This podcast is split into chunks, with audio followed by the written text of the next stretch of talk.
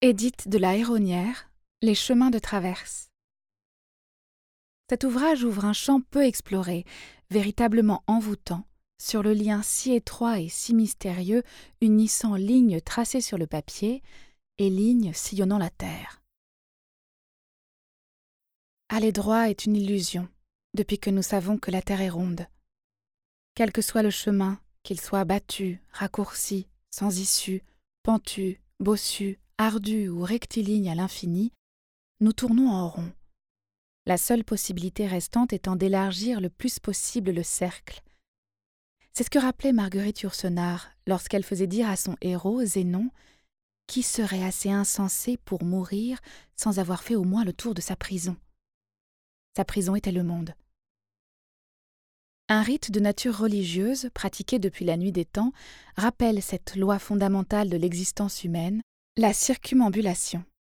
Ce furent d'abord les amphidromies grecques, qui consistaient à porter le nouveau-né autour du foyer, les embarvales romaines, cérémonies au cours desquelles on tournait autour des champs en l'honneur de la déesse Cérès, la pradakshina hindoue, dont la pratique se retrouve dans le déambulatoire des sanctuaires chrétiens.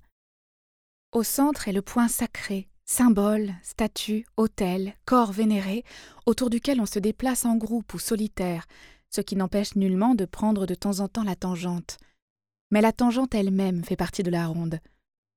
N'allons pas croire que nous échapperons à la grande boucle de l'existence terrestre.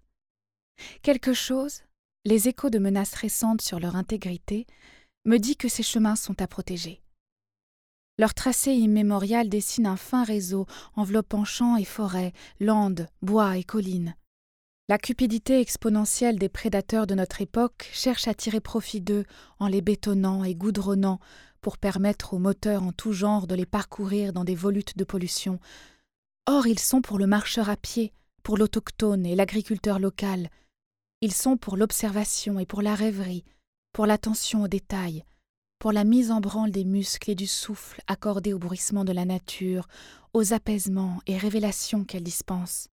J'irai donc sur les chemins, qu'à un cas, du cercle le plus étroit ou le plus intime jusqu'au plus large, celui des horizons lointains, pour finir par revenir provisoirement à mon point de départ, sans nécessairement avoir rencontré ou avoir su reconnaître ce qui se tenait au centre et autour duquel le périple déroulait son fil mystérieux.